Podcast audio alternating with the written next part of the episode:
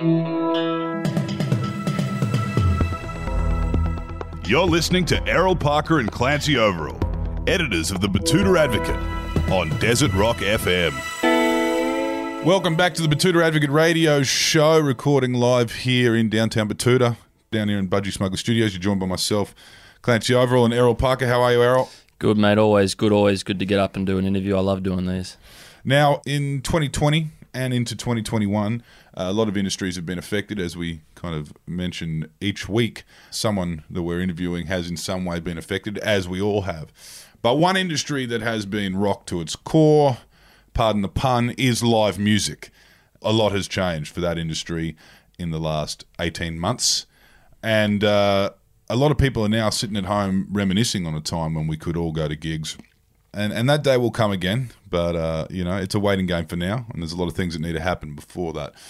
Today's guest probably has a different experience and, and, and looks at live music and gigs a bit differently to the rest of us after a lifetime backstage and uh, bumping in and bumping out and everything else that comes with it. Today we're joined by Tana Douglas live from LA. And uh, Tana is commonly known as, and, and probably officially, the world's first female roadie. Thank you for joining us. Thanks for having me, guys. Now, that title, first female roadie, was that getting thrown around when you first kind of got into the game? No, I don't think anyone wanted to admit there was a female roadie back then. It was just like she's here. I don't know what we're going to do with her. You know, is she going to is she going to go the distance? Let's not make any statements until we see where this is going to go. You know, you know. I mean, I, I sort of hit the ground running, and so I didn't really have time to look around and see if there were any other females out there. You know, I mean, I was just with this group, this crew that were all men, and it didn't really occur to me at the time and then you know it was it was probably a few years but well you know when i started working with international bands like for act after i'd left AC/DC hmm. they were surprised to see a female you know and they're going oh this must be an australian thing so it sort of started then and then over the years i didn't come across any so it took quite a while it was like mid 80s before i actually even did a tour with another female but um, yeah so at the time i was just busy working you know. So that was way back when. That was when uh, pub rock, uh, pub rock, yep. pub rock was the era when you hit the ground. Oh, it was huge. Yep. Yep. Yeah, huge pub rock era. Absolutely. You know, we do. I mean, the why, why I didn't have time to look around was because you know once I got with AC/DC, we some weeks we do 14 shows. I mean, it was just outrageous. you know, you just yeah. you didn't have time to do anything, let alone go oh, who else is doing whatever for whatever other band? It just didn't happen. now, aside from that, that title we introduced you with, first female roadie in the world, your stripes on the road and the bands you work with is of, of far more kind of notoriety and far more notable than anything else that we can, um, you know, any other record you broke. To to start your career with bands like AC/DC, can you tell us how that all went down?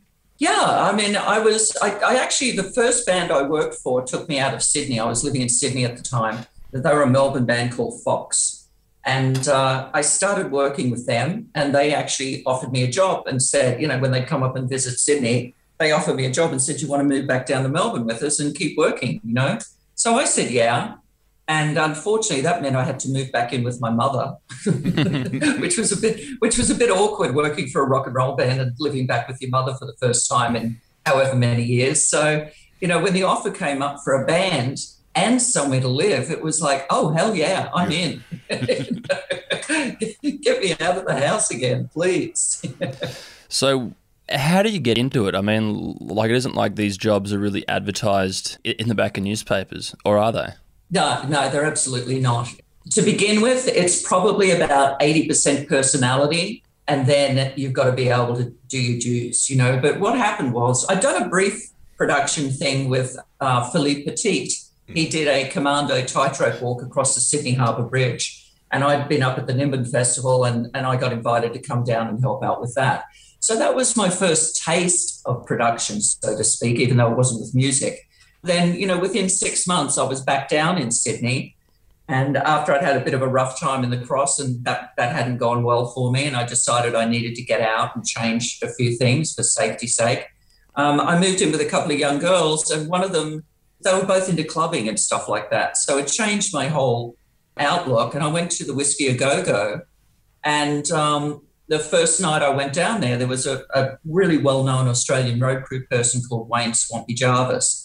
He saw me there and, you know, he knew the girls and he said, Oh, you've never been to a show before? Here, come and sit here. We'll stand you next to the to the sound desk, and that's the best place to watch the show from.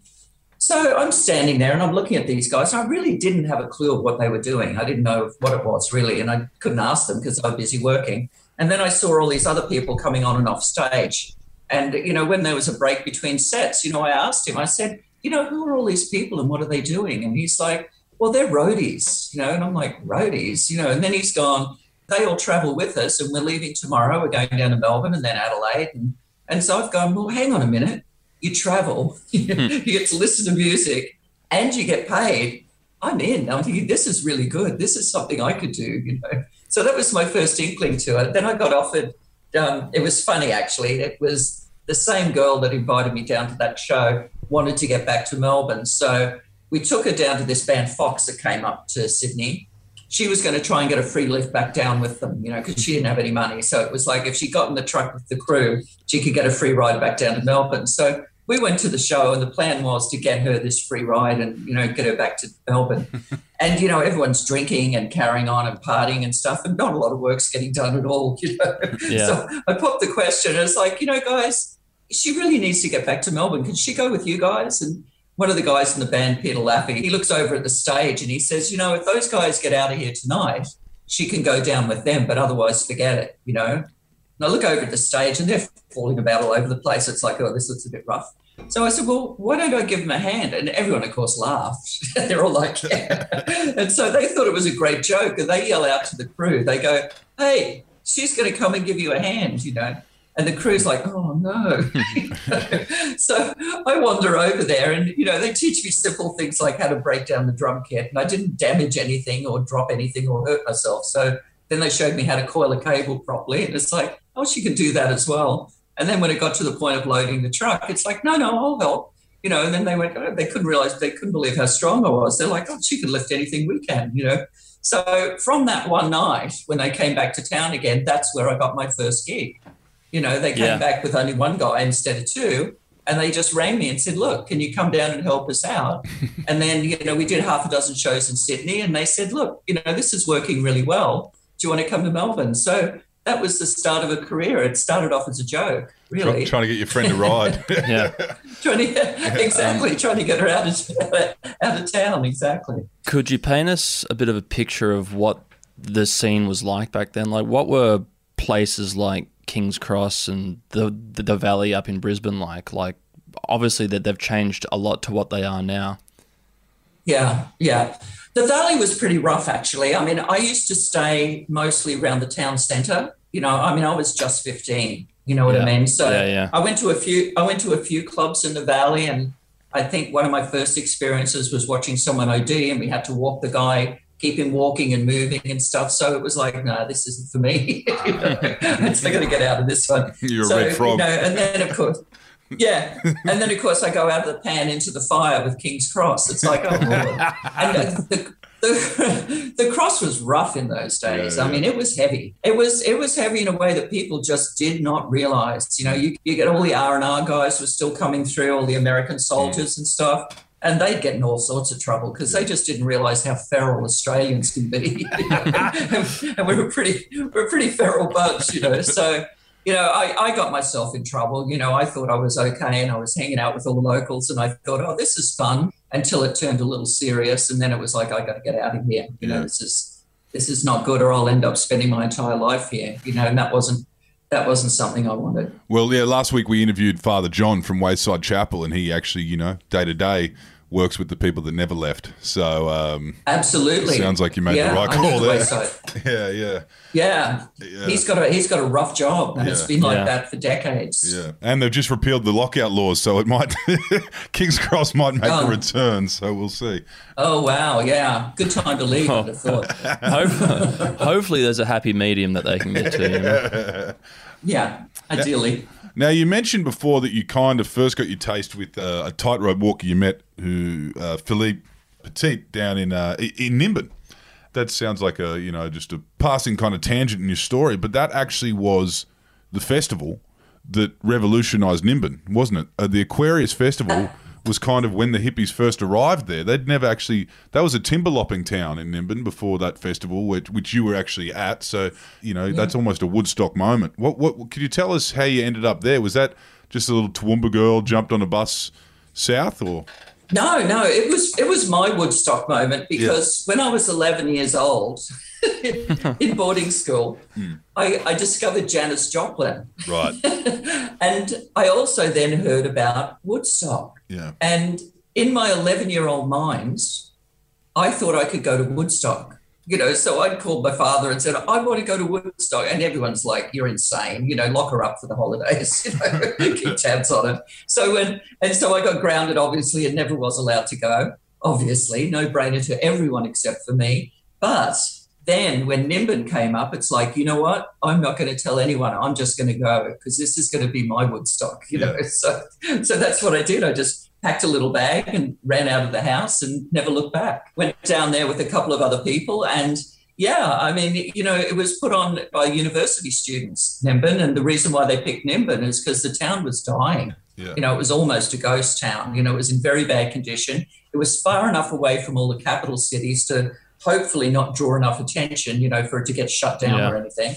And, um, you know, the place where it was, it backed onto a national forest. And so it was out of the way, you know. So that's the only way they could have pulled it off. But, you know, I'm sure nobody had any idea of what they were creating at the time because it's just still, it's still there. I mean, it's like, I'm, I'm kind of a two minds of it. I'd kind of love to go and see it, but then I'd kind of be a little scared in case, God forbid, I bumped into someone who I'd seen there. Oh my God, they're still there. yeah. Probably probably sitting there working in the information center, still uh, Yeah, yeah, never left. It's Tell- like, oh my God.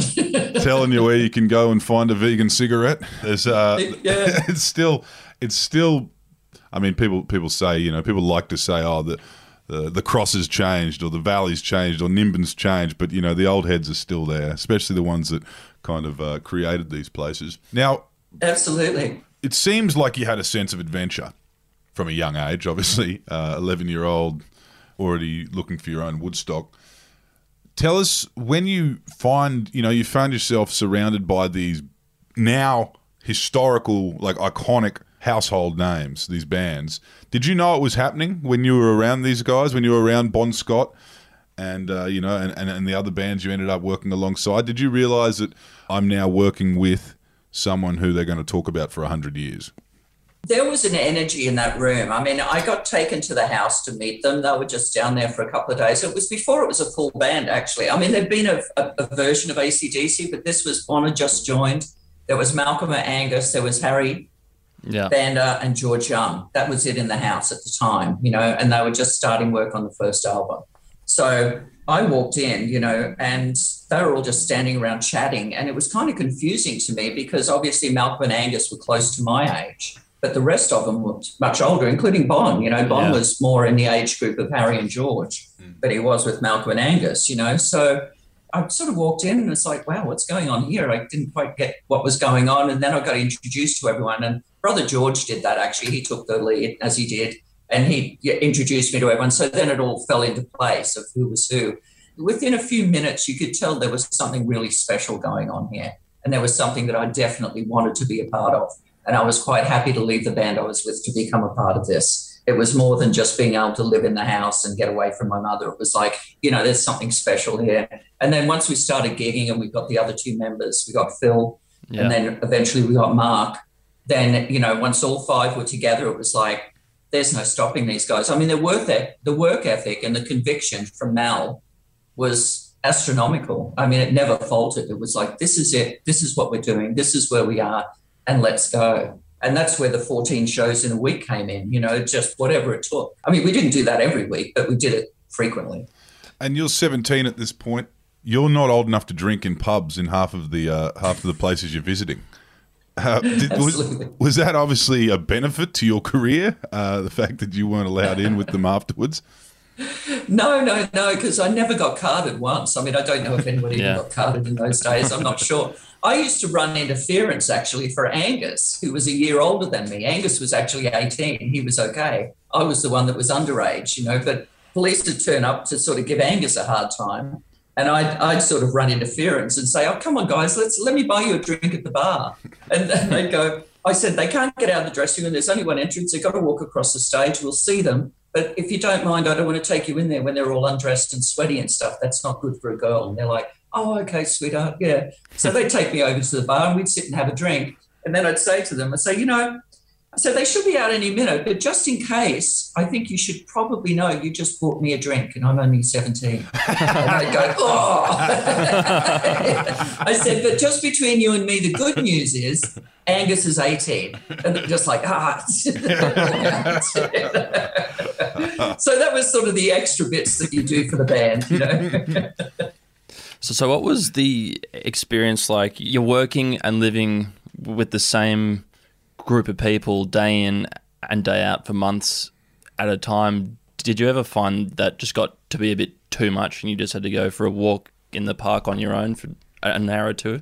Not for a lot of years, no. I mean, I'd finally found in my mind a family unit.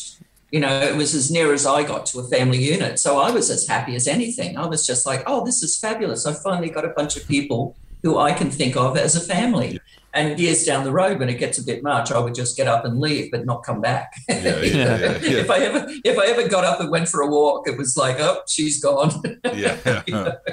but but it would take a lot to get me to do that. But yeah, yeah. No, it was it was the family that I've been looking for actually. I mean, and, and it just continued over the years with different crews and different bands and different production companies. It's it's as close as I've ever come. You know, I mean, I do have two half sisters and two half brothers who only in the last couple of years I've been in touch with because yep. you know it was such a shattered family. Yep. So it's kind of interesting, but it's a little weird at this stage of the game, to be honest. So you know, where, where were you from? Awkward. Where were you from as a young as a as a young kid? Were you from Toowoomba, or you were sent to Toowoomba as the nearest boarding school?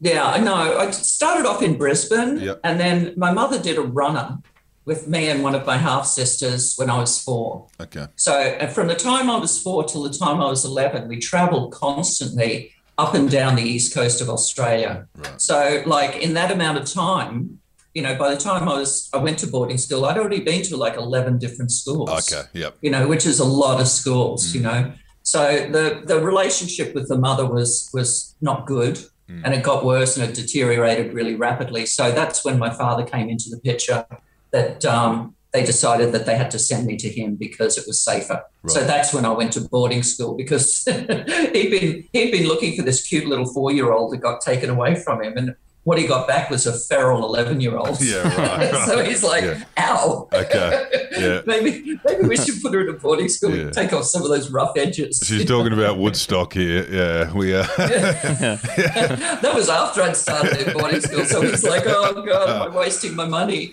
but it's it sounds like you did I mean, I mean, it sounds like you did get a kind of taste for moving around and kind of meeting new people every every night, uh, every every place you stayed. Did you? Yeah, I mean, it, it, it you, came naturally. Yeah, it came. So it did. Like, did you do you now have that kind of rapport where you can move in and out of a circle? You know, with that kind of uh, roadie mentality, where you m- might run into someone in five years and you've kind of nothing's changed and we're back at work. Absolutely. Yeah. Absolutely. Yeah. Yeah. It's an important part of my life. Actually, it's like it's a really good part of my life. You know, and it's. I think it's a special thing, and anyone who has that should be really, really grateful. Can you tell us about when the first time came that you were taken on tour overseas? All of us know that AC/DC's, you, you know, it's it's an Australian band, but what was it like to go overseas? You know, for the first time. Well, I went I went overseas separately to them. I actually left before they did. Yep. Because I'd already been working for international bands with Paul Dainty, the promoter. Yep. He had his oh, own yeah, crew. Yeah. So from those shows, I did like six tours in seven months or something with, with um, Paul Dainty and around Australia for international bands. And out of that, I got offered a tour in the States, which was going to be Bob Dylan's Rolling Thunder Revue Part Two. They'd already done Part One. Yeah. And what happened was that that fell apart really. You know, the promoter, it, it just went all wrong. So they called me and said, look, you shouldn't come because it's not going to last. And it only lasted, I think, 10 days or something.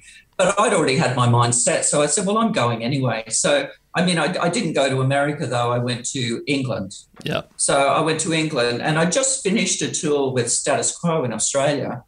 And they were in the States, but by the time they got back from the States, and I'd been starving on the streets for a couple of months in England, which wasn't Yeah. very pleasant No. it just it worked out that they were looking for someone to build their lighting system because they were buying their own lights and sounds so because they were going to be touring nonstop and you know they appreciated me from um, the australian tour and again my original mentor wayne swampy jarvis was working for them directly now living Yeah. in england so it was this big tie-in so it was great you know it was like again it was like all familiar faces and we all knew each other and finally, I had a job and could get a roof over my head. So that was good too. That was a bonus because winter was starting. Yeah. So that was really good.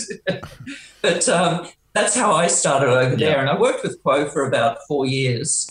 And then I moved on to a production company. And that's when I started working for multiple different bands. The gun for hire kind of. That's right. Yeah. I. I ended up actually taking Status Quo's lighting rig when they finally stopped touring and they were going to take a year off for tax reasons. Um, I took that rig into a production company and they'd only had sound systems up until that time. So now they could offer the full service of sound and lights. Right. And I ran the and I ran the lighting rig department. So that way I never stopped working. So Yeah. it was good. You know, it was it was good for the band. They were making money on the rig when they weren't working, and I was working nonstop, so I was making money. And I was getting promoted up the ladder as being in charge of a whole department. Yeah. So it was it was good all round. So you had the keys to the kingdom. You you, you knew how the lighting worked, and and you could show these. Uh, I, I guess the whole industry was at that point climbing the ranks too, while you were climbing with it. everybody. And I think that may also have helped me Yeah. because things were changing so dramatically and so quickly that everyone was scrambling to keep up. So they really didn't have time to look to the left and go, oh God, is she still here? Yeah, yeah, hmm. they just had to, you know, and then it was like, oh my God, what do you mean she's my boss? yeah, yeah, yeah. yeah. How did that happen? Yeah. You were so, but you know, you you learn the best way to treat people and treat crews. You treat them well, and and they'll they'll go to the end of the world for you. Now, you you you mentioned their status quo, AC/DC. I mean, before you were 21, there was Carlos Santana, Iggy Pop, Neil Diamond. Now we're going to ask some of the questions that I'm sure uh, a lot of bratty kind of uh, young blokes ask you. Who was the naughtiest? Who was the naughtiest? well, there was a few naughty ones there, and they were all naughty in their own ways. So Bon was the cheeky naughty one that Yeah. would get away with blue murder. yeah. And, and just flash his grin and wink at you and give you a hug and then run away. So he always got out of trouble. then, funnily enough, Carlos Santana was quite cheeky as well, but he was so laid back and sort of cosmic that mm. you didn't ever want to call him on it because he was he had that cool Yeah. like Yeah. vibe, that om vibe, you know. Yeah. Was, so then Francis Rossi with Quo's a cheeky boy. He's definitely a cheeky boy, but the biggest brat factor Yeah. What I call a brat factor, I would say would be Iggy Pop. Yeah. Right. Iggy's a bit of a brat when he wants to be, High in a good way though. I, he's, he's, I, I kind of like Iggy's brat factor as opposed to say Elton John's brat factor. Yeah. Not for me. Yeah. But Iggy's brat factor I can deal with and get a laugh out of. Yeah. Yeah. So it's the difference between being a pest and being a princess. I guess. Absol- Absolutely, absolutely. Yeah. I don't do tiaras. But you kind of would have seen this partying that obviously has been mythologized by by uh, you know fans of music, and everyone really likes to think that their favorite musician is is the wildest bloke, you know, backstage. How did you kind of evade that kind of uh, whirlpool, I guess you'd say, that you know that we have seen and read that a lot of musicians ended up in? Oh yeah. I, you know, unfortunately, I didn't evade it very well at all. I pretty much dived right in. Yeah, was- you know, I mean, it's it's all there. It's all being offered. It's all free most of the time. You know mm-hmm. what I mean? And it's like, and it's you know, the person you're working for goes, "Come on, we're going to the bar, and then we're going out to a party, and then it's like two in the morning, and mm. they're like."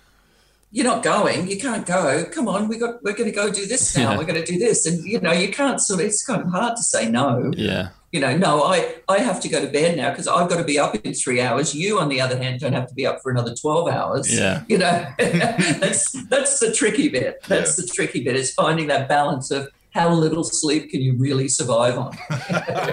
Who do you think's got the hardest job then on the road crew? I mean, like who's got you Me. Know, yeah. um, you know, I mean, well, seriously, they all, they do say. I mean, lighting is. I mean, the riggers come in first and leave last, but they get to sleep all day. yeah. You know what I mean? Whereas a lighting lighting crew and now video and stuff like that is pretty much the same thing. You start first. You've got the earliest calls. You don't stop all day, and then you know you're pretty much the last ones out as well because you've got to wait for the rigging because that travels with you. You know, with your your truck. So yeah, it is lighting. I mean, I didn't pick an easy job. You know, we we used to call the backline crew the country club Yep. you know, because Yeah. they just rock up in the afternoon, you know, do the show, pack away a few boxes, and they'd be back on the bus, you know. but um, if, if I was smart, I guess I probably should have stayed doing back line. But but no, I decided I'd do the hardest job or the longest job, put it that way. Did you ever see any accidents? Yeah. Yeah? unfortunately, yeah. Yeah, there was no health and safety whatsoever for decades. Yeah, yeah. decades. We're out there, and and everything we used was an adaptation from something else. Yeah. You know, so I mean, even you know, like the the genie tower lifts that that you wind up. You know, they were meant to lift something just the size of the forks, Yeah. not something that spanned forty foot across a stage. So that was always playing like stress and stuff on the Uh-huh. on the columns and things. Yeah, You know, you'd get up and everyone would be winding them up, and it's, it's all looking good, and then all of a sudden you see that three shafts are stuck together on one of them, and it just crashes, boom, and the whole thing goes boom. You know, and if there's someone up there on it, it's like really scary. You know, stages collapsed. We had a rigger fall out of the roof at Wembley Empire Pool. That was tragic. He did survive. He did survive. But again, you know, the motors, the chain motors that are used in rigging were converted and run upside down. Yeah. So you would have a problem. You would have a problem with um, oil and stuff. You Yeah. know, and if it gets on the chain and you're climbing on the chain, you're going to slip. yeah. So there was always something. There was always something that you had to be beware of. And usually it wasn't something you did yourself. It was usually something that was already there or something that had been adapted and you're told, oh yeah, the stage is up, it's fabulous. You know, well, Yeah. well it is until you step onto it. yeah. Off the stage, are, are these people who go out on stage in front of tens of thousands, sometimes hundreds of thousands of people? Are they, in your opinion, just like a regular person when they're not doing that? I mean, like, like, or are they always on? some of them are on more than others, but you know, I, I, I sort of, I gravitate to a certain sort of person, you know, naturally, and like whether in any social situation, whether it's like on a tour or off a tour, and I tend to go for the brain, Yeah. you know. So I like to be able to have a good conversation about anything. I mean, for example, like Whitesnake. I'm on a Whitesnake tour. You know, David Coverdale's the star, obviously, and he's a darling. You know, we'd hang out. We'd hang out in bars and stuff. I'd be his sidekick, you know, when he's pulling girls, because he'd say it was better if he had a girl with him. They'd trust him more. It's like Yeah. you're making a traitor out of me. but, but if I wanted, to, but if I wanted to actually like hang out and have a, a, a conversation and stuff, I'd go to Jon Lord. Yeah. You know, Yeah. because like him and I would share like the Sunday crossword puzzle, and we talk about all sorts of things. You know, so you know, it it just depends. You know, some of them don't turn off, and that's really unfortunate. It depends what they're doing. You know, I mean. You know, you've got to realize 70s, 80s, even into the early 90s, you know, cocaine was just out of control. Yeah. You know, everyone was doing it all over the place. You know, the only thing that changed in the 90s is they lied and said they weren't doing it, but they still were Yeah. you know Yeah. so so and and you know that's that's one of those things where it seems to be harmless for a while but then all of a sudden you start getting out of control Yep. you know and and you can tell that you can notice it on crews you notice it within band members and and that's when it gets a little nasty a little ugly you know because who's going to tell the person you can't do that Yeah. because whoever tells them you can't do that's going to get fired Yeah. Yeah. you know so You know, it's tough. It should have been a manager's position or, you know, get him a babysitter, do whatever, you know, whatever it takes. Yeah. It should never really be the crew's job to do it, Yeah. you know, because it's it's tough. It breaks that bond. There's there's like an unwritten bond between a crew member and a band member that they know that they can trust you and say anything and it won't go any further. Yeah. And I've been careful with that in this book. You know, I mean, I think I've been respectful to that. Yeah. You know, I mean, I've told a lot of fun stories and stuff, but, you know, if someone wants to dish dirt, they can do that themselves. It's not my job. So it, it's tough, you know, when, when someone starts spinning out of control. It's how do you handle it? Elton, when I was with Elton, unfortunately, that was what he was doing. He was spinning out of control and it got really ugly. You know, Yeah. it got ugly to the point that I just didn't want to be there anymore. So it's it's tough. You you mentioned like I mean, there's obviously a lot of health and safety hazards that you kind of lived through that a lot of people nowadays wouldn't have to really even consider. And, and as you said, a lot of this is all in your book, Loud, um, the new book you've, you've just written, Loud, which is ex- telling all of these stories and, and, and respectfully so, as you mentioned. Uh, you know, you don't exactly name names, but. Uh, another health and safety kind of element, or at least a workplace element that is mentioned uh, in your book, is that you know you were doing this and you were the only kind of female on the ground as a part of the team, forty years before the Me Too movement.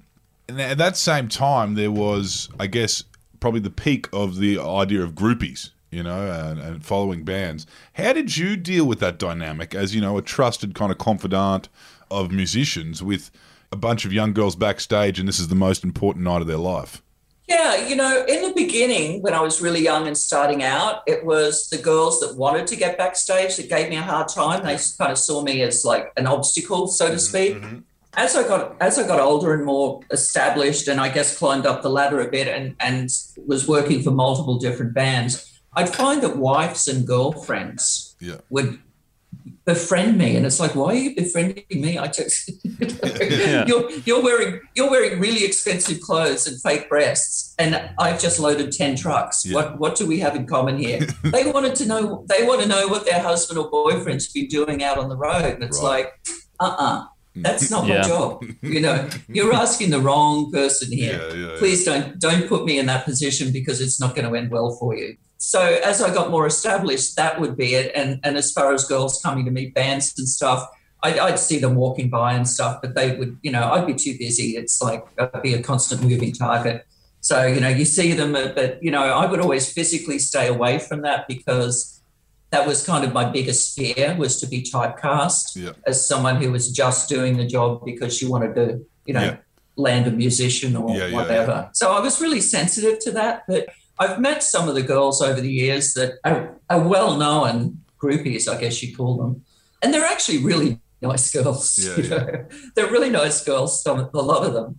And they just love musicians. Yeah. You know, so we all might a judge, you know. Mm. It's not, you know.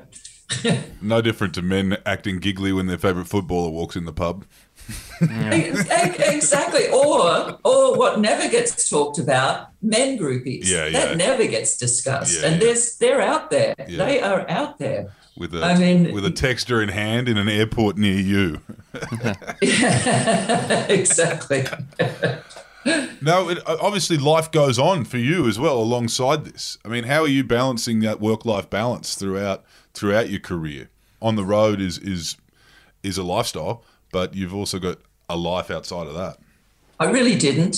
You know, I was I, I would tour like eleven months a year at Right, least. Right, right, okay. You know, and so so my whole environment was people I either knew through work or worked with Mm-hmm. or had worked with, you know, and and that was how it was. And and that's the same for a lot of crew people. You get in this and it, it is, you know, the cliche word is it's a bubble. Mm-hmm. You know, but you're in that bubble and you find you only ever speak to people who do that job Yep. you know, who are either musicians or are production crew. And it actually, it's awkward talking to people outside of that because they usually want something. They're like, oh, you do that. Can I come to the show? Or can you get me an autograph? Or, you know, can I have an album? Or, you know, and it's like, well, no, You know, no. And I would never do that. I would never go to a band and say, can you give me an autograph for someone? You know, I always felt, because again, it was that girl Yeah. going to a band member Yeah. asking for that. I, Yeah. I just didn't want to do it. So it was like, you got the wrong person. Don't ask me to do that. I can't do that. I, I never did it for myself, so I wasn't going to do it for someone else, you know? So it, it's tough, you know, that, that becomes your whole world. And it's also it's it's also a troubling thing when people retire, Mhm. when they stop touring, because they haven't known any other life. Yeah. So, you know, there's there's an incredibly high suicide rate with crew people. Right. I don't know if you're aware of that. No. But um, there was a survey done not so long ago, and they were saying that at least 19% of all crew people that were that were spoken to for this survey admitted to feeling suicidal within the last 12 months, Right. and that was before COVID. That was nothing to do with COVID. So it, it's an incredibly high risk job, and it's a stressful job, and that's a side that people don't ever really see, and that's sort of a bit of the side that I wanted to show that these people do really work hard, Yeah. you know, and they do give their all to it. Yeah. How did you find adapting to the settled life when you pulled up stumps? I mean, at, at some capacity throughout you know your life. I'm not sure if you if you still you've if you've got one more world tour in you with someone like you know, AC/DC reunion. I mean, th- those guys will never stop. But uh, yeah, Yeah. how did you find how did you find adapting to Yeah. um, you know to the? I mean, I, I- Well- I don't imagine well, you went. I we- kind of- I don't imagine you and went I- full I- white picket fence. You didn't go full white picket fence and pull up in the suburbs. I imagine, but uh, No. but you did you did No, settle sub- down. suburbs are not for me. Suburbs are not for me. Um, what I did is I kept evolving throughout my career. Yeah. So what I do is I changed job as as things were needed. You know, like I, I had a son and I couldn't tour. Mm-hmm. So instead of touring, or like I couldn't go out on a 12 month tour Yeah. or an 18 month tour. So I did logistics instead. Mm-hmm. So with logistics, what you're doing is you're taking care of several bands at the same time, and you're doing all of their customs for all their equipment. You're, you're chartering air freight planes and ocean containers and, and travel logistics, and you're doing all of that. And so you're still doing an incredibly important job and a job that really nobody on the crew understands even. But what they do is, and, and, and it's the good thing was that I'd come up through the ranks. So they felt safe handing the equipment over because the last thing a crew person ever wants to do is give the band's equipment over to somebody. Yep. You know, Yeah. they're like, that's my responsibility. You know what I mean? But it was like because I knew what was in the cases and I knew the equipment and I knew all the different departments because I'd worked in them, then, you know, I, I became quite successful at that and had quite a successful company for a while. And, you know, so that was a really good thing. So, you know, just evolving to me is something, you know, I, I always had in my mind that I thought, you know, it's not a good look to see a woman loading a truck when she's 50 years old. You know, it's bad enough watching a guy do it when they're mm-hmm. 50, but to see a woman, is it any different? No, it's just my personal thing. Yeah, yeah. I didn't want to be doing it. You know what I mean? Mm-hmm. So I've always evolved, you know, and then I evolved to, you know, non-profits for putting music back into schools, doing that sort of thing, and then writing the book. So, you know, I've been I've been incredibly busy and, and very fortunate actually, even through times of COVID, you know, to have this going on during COVID is a, you know it's a distraction. Hopefully people will see it as a, as a distraction. They can read and they can get a bit of enjoyment out of it and and think of the time when it's all going to come back and it's going to be real again. You mm-hmm. know that's hopefully what we can get from this Yeah. Well, well, we're glad, Tana, that the, the, the stories have been told. You know, we're glad that the, you've written it down, and you know, we've had a great chat today, and those listening can find all this and more, a lot more, in your- in your new book, Loud. You know, uh, you're obviously a. Uh, uh, an icon to to the industry, and uh, you know you mentioned to us and by some musicians who you know obviously think the world of you, and and all this is in the book. So we, we look forward to uh, reading and and hearing a lot more from you. But uh, thank you for joining us today. thank you so much for having me it's been a real pleasure thanks guys Thank you. Thank you.